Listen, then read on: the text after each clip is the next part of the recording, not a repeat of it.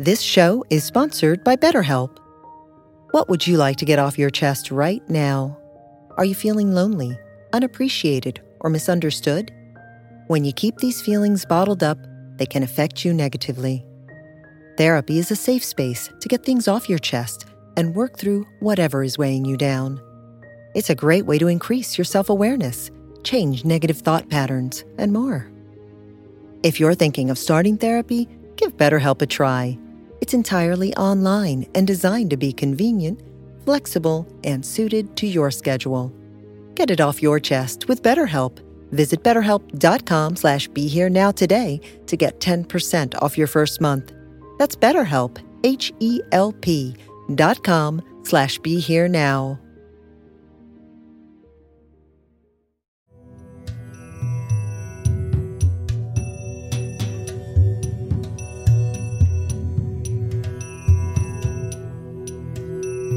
Welcome to Living with Reality, a podcast featuring archived teachings and modern conversations with Dr. Robert Svoboda, brought to you by the Be Here Now Network.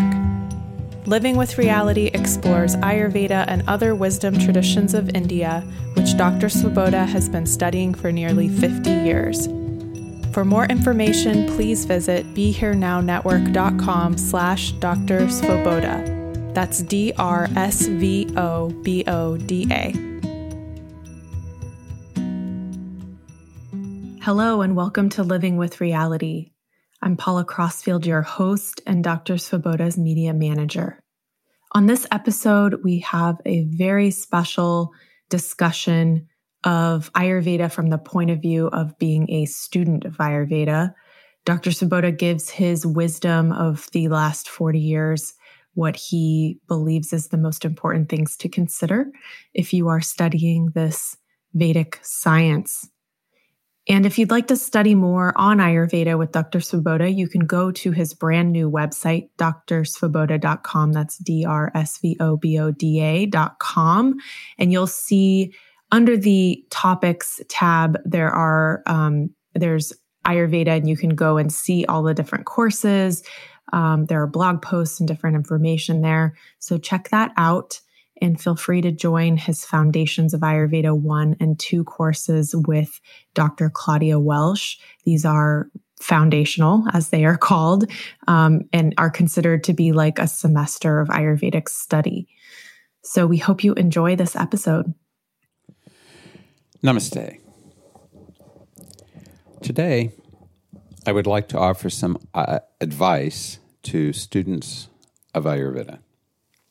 And I would like to begin by commenting that I continue to regard myself as a student of Ayurveda, despite having graduated from an Ayurvedic college and having a diploma, having a license to practice Ayurveda in India, and having more than 40 years go by after this, I still regard myself as a student, which I believe, as I was taught and has been my personal experience, is the proper attitude to have when working with Ayurveda.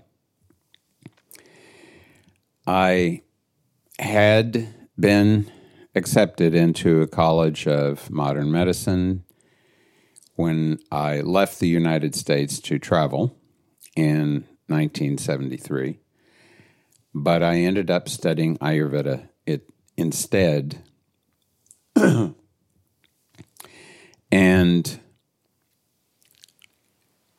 it was in many ways serendipitous and otherwise fated that I ended up studying Ayurveda because I knew nothing about it until I heard about it from the Peace Corps physician in Kathmandu in December of 1973. And less than a month later, I was enrolled in the Tilak Ayurved Mahavidyalaya in Pune. So it's as if Ayurveda had decided that it was time for me to not only become aware of it, but also to begin the process of becoming a vehicle for it. And that's the place I'd like to begin right now. The fact that there is a gigantic, in fact, a, a polar difference between the way of modern knowledge and the way of ancient knowledge. the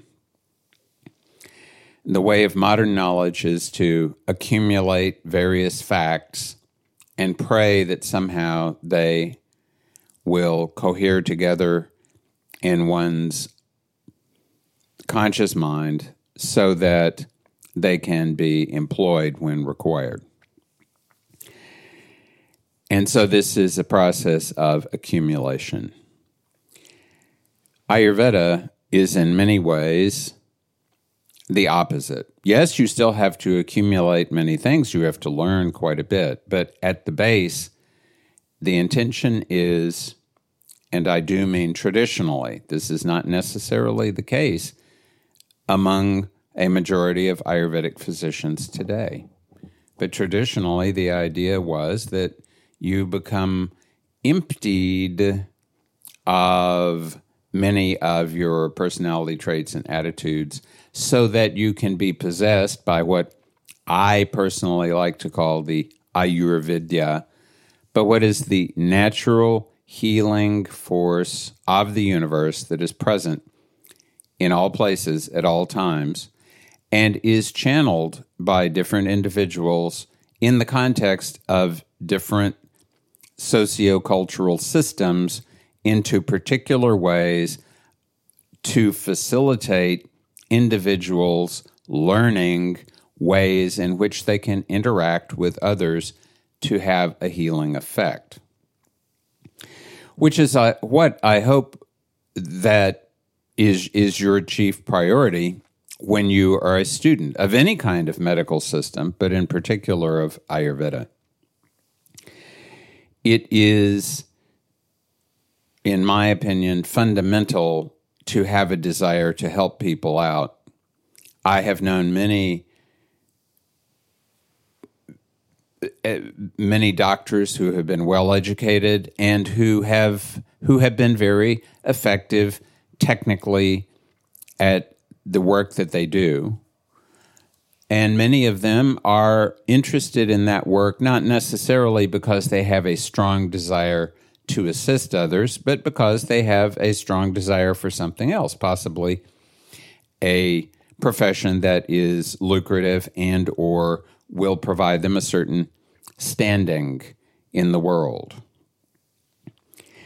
And I think it's important to remember that the variety of Ayurveda that is taught both in India and abroad is a variety that was specifically promulgated for individuals many many hundreds of years ago who were attempting to do the very same thing the it, it it is made very clear that the the these texts are meant for people who are going to work with the elites of society. One important difference is that while you were working with those elites with the intention of obtaining a good income and also a good status in society, that you remember your obligations to both the environment in which you live and the culture in which you live. So it was always regarded that you should treat your guru for free. You should treat holy, saintly people in India, sadhus, for example, monks, those who live and, and do uh, meditation and contemplation on their own. You should treat them for free. Those who are helpless should be treated for free. Uh, treated for free all of your friends. Even today in India, it is commonly the case, not always, but still commonly, that many doctors will treat one another for free. That's regarded as a professional courtesy. It is emphasized it, that if it, is, it would be better for you to undergo the effects of snake venom or being branded with hot iron rather than demanding money from poor people as a precondition for treatment. So there, there is there is an awareness, even two thousand years ago, when the this form of Ayurveda that is being taught and practiced today was being developed, that it was essential. It was quite essential to appreciate your responsibility as someone who had elected to become a vehicle for this healing force. So, this is where I believe anyone who is interested in studying Ayurveda should begin. You should ask yourself, in fact, if this is what you really want to do to work with other people to assist them to become less miserable in whatever way you may assist them. And certainly there's enough misery to go around, and there's many good ways to assist people. Also, it's good, I believe, to remember that no matter how long you study, you're never going to know everything. It is since the days of the earliest texts, Charak himself says, there is no end to Ayurveda there is no beginning of it, or perhaps we could say it began with the beginning of the universe, but there is no end to it. And arguments about what is Ayurvedic and what is not Ayurvedic really very much missed the point. Because any substance in the world, any action in the world can be used therapeutically. Maybe not for many people and maybe in not many very very many contexts but anything can be employed in a therapeutic way. And it's good to remember this. It is useful to be able to know and to be able to work with certain substances and certain actions and usually these are things that you should have employed yourself, with certain exceptions, of course. But usually, these should be things that you have employed yourself, that you have worked, that you've integrated into your own experience, and that then you will have not just theoretical knowledge of, not just practical knowledge of, but personalized physiological somatic knowledge of, so that it's in your body it's part of your muscle memory. And then that facilitates even better the movement of the Ayurveda through you into whoever it is that you're working with. So it's, in my opinion, essential to, if you're saying that you're working with Ayurveda, to make it about Ayurveda and not about you. To make, to remind yourself every day that you are a servant of that Ayurveda, or whatever you would like to call her, whatever you would like to call this Shakti, this energy of healing, whatever you would like to call her, that you are her servant, that you are here, you will be here for a limited period of time, then you will be dead. But she is going to be here as long as life exists.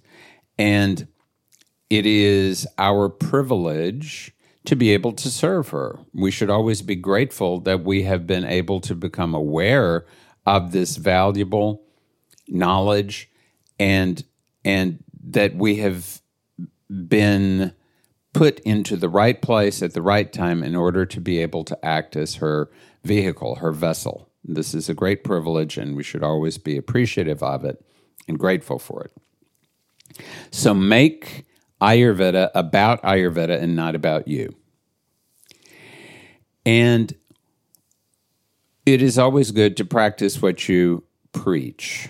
So if you're telling people to have a niyama, a daily routine, you need to have a daily routine. It may not be perfect, it may not be exactly what is mentioned in the text, but it should be something that is practiced daily and that is benefiting you, that is assisting you to deal with some of your own limitations, physiological, chronic, mental, whatever they may be, to deal with some of those limitations to assist you to move better into being better aligned for longer periods of time at a time and to come ever closer to be automatically moving in the direction of alignment.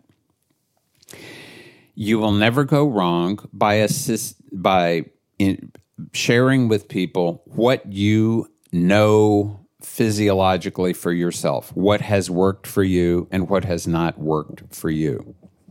You only get into trouble when you start giving people theoretical ideas that you've heard from somewhere else that you are not personally really sure that you have not had personal experience of. And therefore, work with what you know, share what you know, and automatically you will find yourself gaining more experience as the Ayurveda discovers that you are willing to act as a vehicle for her and share what she inspires you to tell. And this means that you should always be listening to your intuition. Wherever there's, as Sushruta said very clearly, wherever there is a conflict between theory and what you see actually in reality, throw theory out the window and deal with what you see actually in reality. So, theory is all well and good, and emotion is all well and good, but intuition is the most important thing work with your intuition, refine your intuition.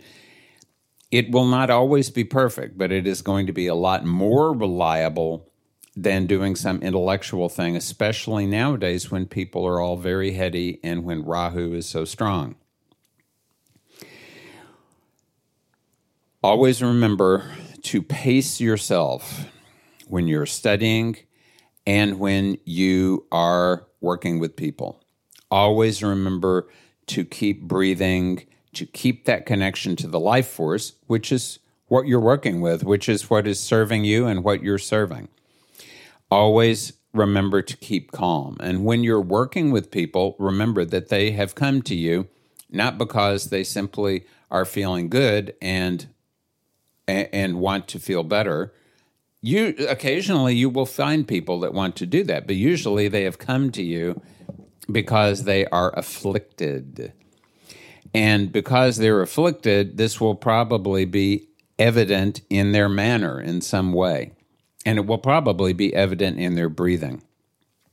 And sometimes the best thing to do with someone is simply to sit with them and breathe for a few minutes. And it's your responsibility to breathe calmly and slowly, to breathe abdominally, and that will assist that other person to entrain with your breathing.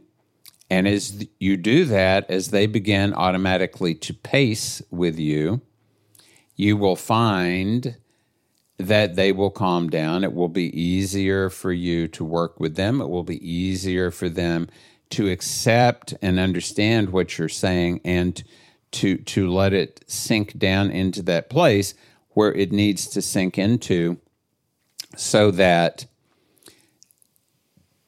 that knowledge can be properly employed by them. Also, always remember that no matter how well intentioned you may be, sometimes what you intend to say is less important than that offhanded comment that may occur to you suddenly as you were with that person present and interacting with them. I can't tell you how many times I've I felt like I had not really been able to communicate with somebody and and and but there was something that occurred to me that maybe I said at the very end, an offhanded comment, and how many times somebody has contacted me one or two or six months later and said, "Oh my God, just that last thing that you said was that perfect thing that caused me to look at the situation in an entirely different way. And now I'm feeling so much better. Thank you so much. And I will think to myself, uh, well, uh, th- yes, uh, thank you, intuition. Thank you, God. Thank you, all of, because that was not what I intended to say. That's something that came from somewhere else, which again is the is is a good reason always to make sure to keep your own self as minimized as possible while you're work while you're studying, but especially while you're working with someone, so that the Ayurveda can work through you and do what she knows to do best. Always remember that you're being of service. Always keep reminding yourself why you're doing that. And there will be days when you'll definitely need that reminder because there will be people who will be very difficult, very annoying, and will cause you to be asking what it is you have got yourself into. And in order to be able to do that, you have to be taking care of yourself. So, by this same token, don't get confused and start thinking to yourself, oh, I am, a, uh, I have become a great healer and I'm very important and I must either work all the time and never take any time for myself and only serve other people, or I must be pampered by everybody and occasionally I will come in and wave my hands and do some healing and they will be much better. No, please remain normal. But take care of yourself because if you don't take care of yourself, you're not going to be a good vessel for the Ayurveda, and then you're not going to be doing what you need to do. So you need to make sure that you have enough sleep and you need to make sure that you're getting good food and you're eating it in a calm fashion. And you're exercising and you're meditating. You have to find time for these are essential things just essential as breathing or drinking water these are all essential things. You have to find time for that. You have to pace your own life. You have to remain calm and breathe yourself.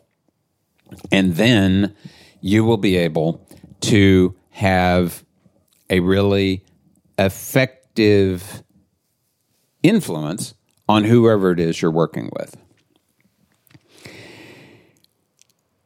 Uh, and all of this is all of what I've said so far is, is focusing particularly on working with individuals. It is also something to consider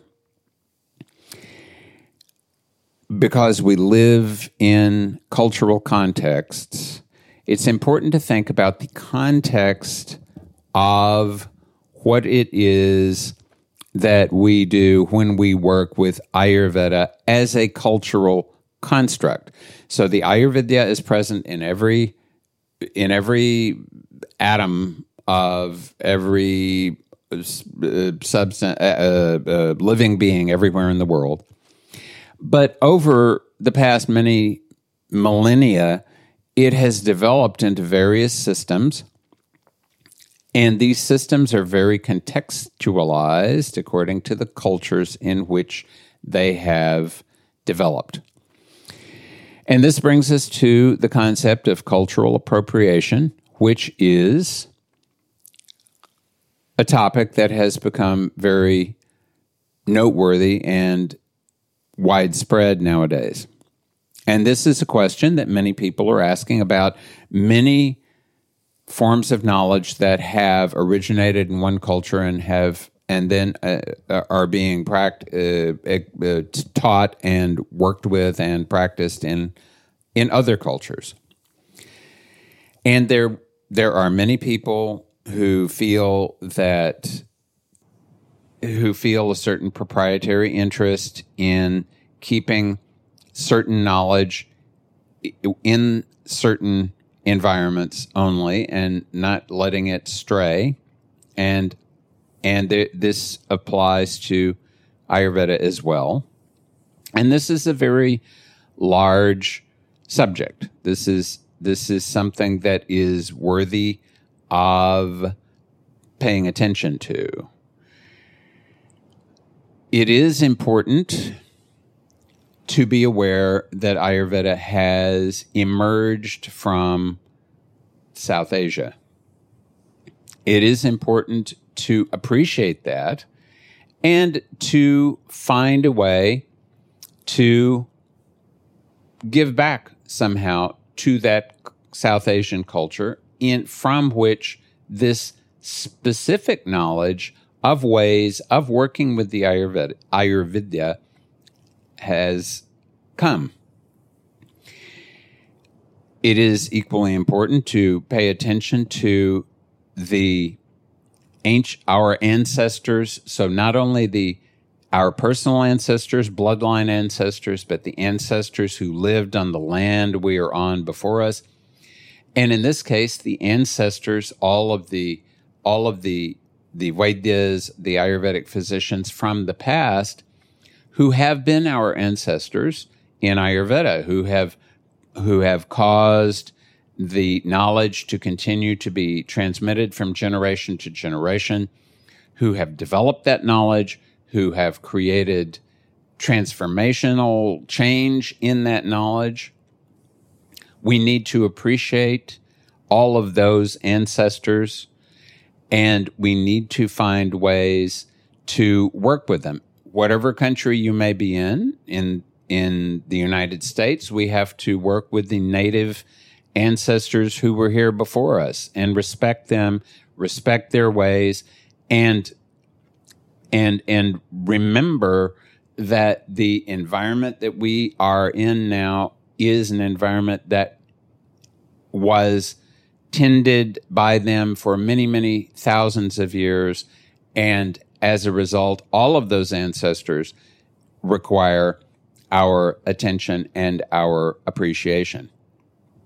So we do need to appreciate and pay attention to all of those ancestors in South Asia who have who have caused all this knowledge to bring to be brought forward to the present day where we can take advantage of it and employ it in positive ways. So, number one, we need to employ it always in positive ways. Number two, we need to be aware of the fact that we have been granted this knowledge from another culture and we need to appreciate that culture. Now, the question is, of course, to what degree does this is this legitimate and to what degree does this become illicit appropriation and this is where we have entered into a relative gray area i think that one of the challenges that a lot of students of ayurveda have is the challenge of not really understanding the degree to which Ayurveda is part of South Asian culture. And I specifically say South Asian because even though I am, uh, I was trained in India and have a degree and a license to practice Ayurveda in India, Ayurveda is still very much part of reality in Nepal, in Sri Lanka, even in Bangladesh and Pakistan to some degree. So it is a cultural phenomenon, not a political phenomenon, though politics is very much involved in it as well, but really at base, it's a cultural phenomenon.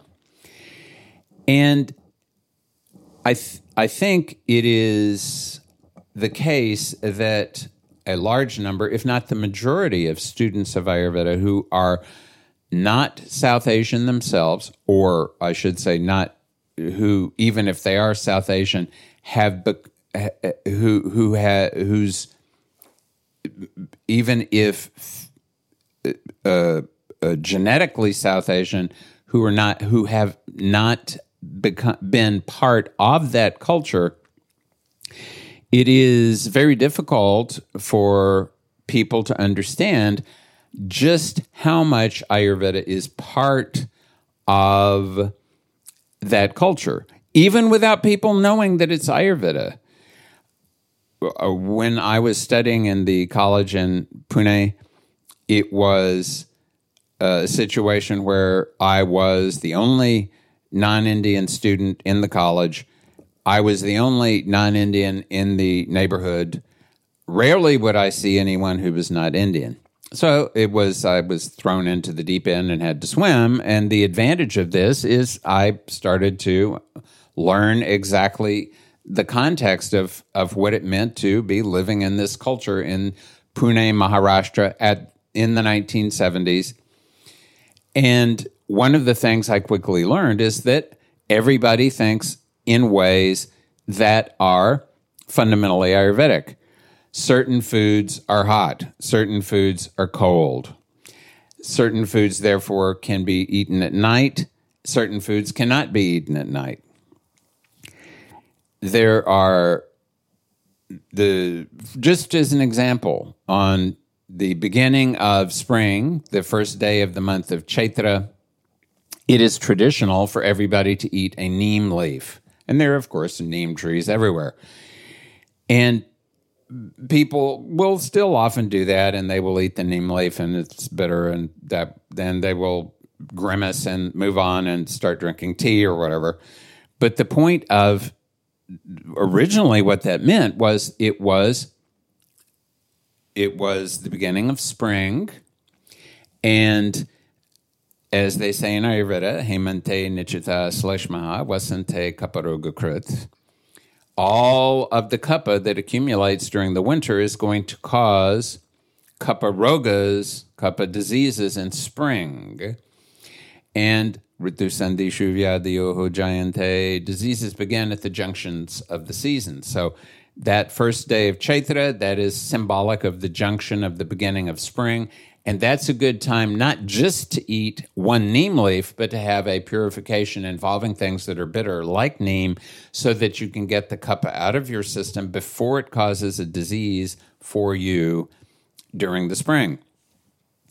So, in in in all of the different aspects of the culture, even today, in many ways, Ayurveda and Jyotisha and Vastu and many other of the Shastras, of the traditional classical sciences, are part of the way that people interact with the world and with one another. And without being in that context and living in it, it is often very difficult to be able to appreciate that and really have to be able to understand how Ayurveda fits into that context. And I think that that, without understanding that, it is going to be much more likely that you will be unable to appreciate the reality of Ayurveda and its culture. And that will move you closer to possibly acting in a way that would reflect cultural appropriation. So, the more that you can understand how Ayurveda fits into Indian culture, South Asian culture, and the more you can appreciate, again, that you are very fortunate to have been able to access this knowledge in a way that did not require you to to have to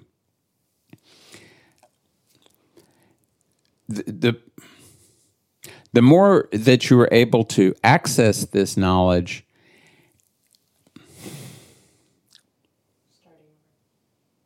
starting over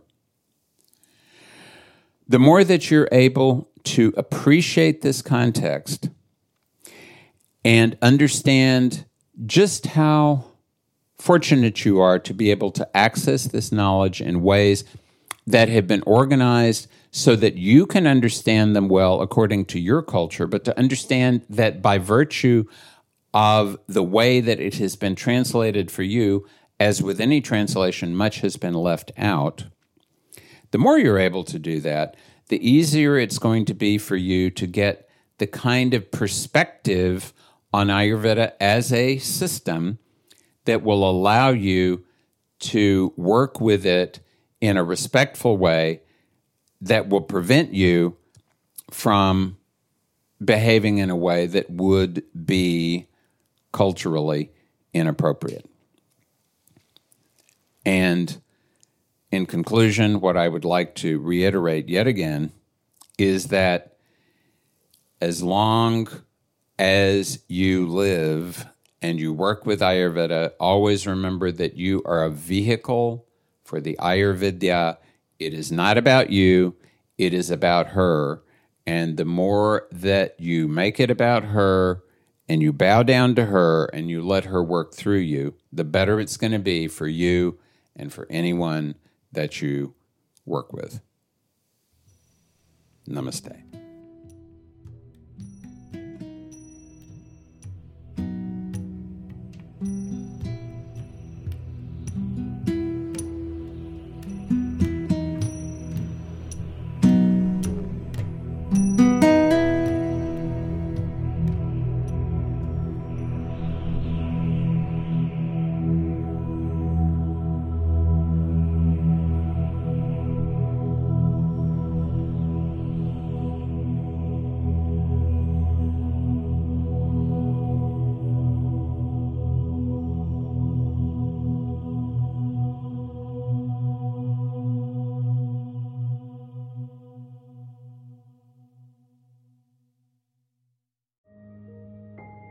This show is sponsored by BetterHelp. What would you like to get off your chest right now? Are you feeling lonely, unappreciated, or misunderstood? When you keep these feelings bottled up, they can affect you negatively. Therapy is a safe space to get things off your chest and work through whatever is weighing you down. It's a great way to increase your self awareness, change negative thought patterns, and more. If you're thinking of starting therapy, give BetterHelp a try. It's entirely online and designed to be convenient, flexible, and suited to your schedule. Get it off your chest with BetterHelp. Visit betterhelp.com slash be here now today to get 10% off your first month. That's BetterHelp, H-E-L-P dot com slash be here now.